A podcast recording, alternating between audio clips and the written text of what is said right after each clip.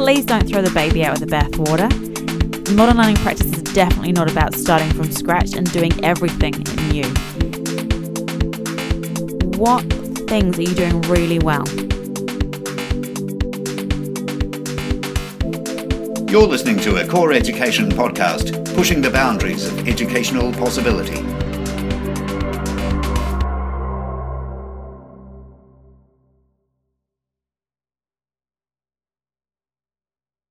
Kia ora koutou. This is Sarah Whiting, and I'm with Nari Shepherd, and we're here for our third podcast in this series.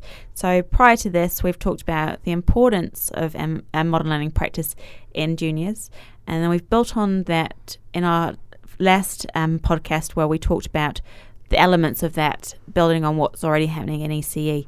So, this podcast is all about getting your MLP on putting modern learning practice into place and knowing where to start and what's happening within your own context. So, we're going to be a bit provocative. We're going to poke the bear, if you like. We're also going to think about some things that we would suggest from both a parent and from a facilitator and teacher point of view that we think well, you could action from tomorrow. So, first of all, I just wanted to say please don't throw the baby out with the bathwater modern learning practice is definitely not about starting from scratch and doing everything new. It's about taking all that great stuff that we already know about teaching and learning and building on that and implementing it in our place. So, my first question for you guys out there is what things are you doing really well? And what ways are you engaging with your students in their community? And what ways are you ensuring that there is flexibility and adaptability in your environment? And in what ways could you do better? From my point of view, from implementing modern learning practices um, in a junior school, the place to start is definitely with your families, your whānau, and with those students, the most important people in the room. Um, we started off with an empty room. They built the room. They decided what it was going to look like. So, co constructing things with them, they decide what the, the purpose of each space is about. And the same with their learning. They may not know how to read and write at this point, but they know how they like to learn and what they like to learn. So, building on that, having those conversations with them, asking them, as a five year old, what should you know and what would you like to know? And utilizing that in your program. Nari, as a parent, what things would be key for you and your five year old in terms of modern learning practice in their, his school? Well, I definitely think touching on you talking about the environment, Sarah, that ownership that he feels and that sense of belonging that's developed by having that input into the development of the classroom environment is really key. The other thing for me as a parent is I know that he's going to learn best when he's following his passions and he's got that student agency, that choice and voice and involvement in his learning. Um, I've seen schools use very simple ways of engaging children um, allowing them so much input into their programs, their curriculum, and what they're doing. One program that works really well in the junior school is discovery learning.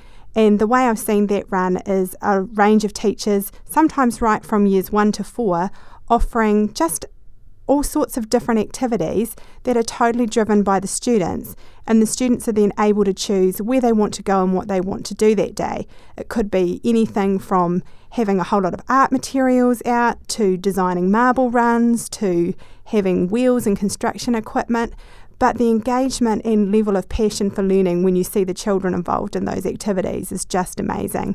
And making space in your day to day curriculum to fit that in. Sometimes you need to think, what are we doing that's really key and important, and what are we still holding on to that actually we could let go and make room for something that will be much more powerful learning? The other thing that I've seen schools do is allowing students to plan their own timetables. And this is really just a switch up from the rotations and centre based learning that we've always had. But rather than a time ringing in students moving to the next activity, they're actually getting a say in the order that they do activities, in the activities that they choose to do. And there's lots of really simple ways of allowing for this, and also is great for developing those self managing skills in our young learners. I just wanted to pull on three points that you said there, Nari. And the first one is around that passion. And I think that something that's really important for the children of today and for the future is that it has to be authentic and context specific. the learning that I've seen that's been most powerful is when the children have had a say in what they're going to learn, but it's had a purpose so that they know that there's an outcome to it. For example, mm-hmm. um, I've got an image of this girl um, that I used to teach, and she built a device or a toy for the Keas at Orana Park because that was something that they were focused on. It was a passion and there was a need. Um, it then got put into Orana Park. So for her, she actually saw that it had a result that she could make a difference. The other thing I wanted to pull on was that you said about finding opportunities in time in timetables, and I think this we've all had it as educators. You know, the little saying "work smarter, not harder," and it's about making those connections. Um, modern learning practice is all about making those connections and driving forward in a purposeful way. And the final thing that came up for from what you were saying was all around the fact that there been a, that that whole leading their learning, choosing where they're going.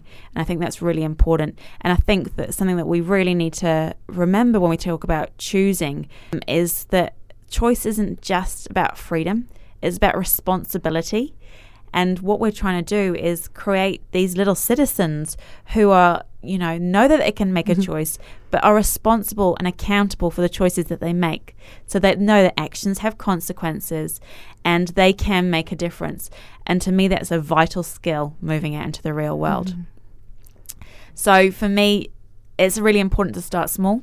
Take one thing in your room, and if it's just asking your kids questions and incorporating that what you do, go forth and do that. And if you wanted to find out more or a bit more of a personalized approach to this, then Nari and I are holding a couple of enable workshops and are available at core anytime for your for your information. So it's been a great having you here. Um, would love to hear your thoughts on how you can make modern learning practice happen in your context, and we'll look forward to talking to you soon. Bye for now. Ka kite anō. Ka kite. You've been listening to a Core Education podcast, pushing the boundaries of educational possibility.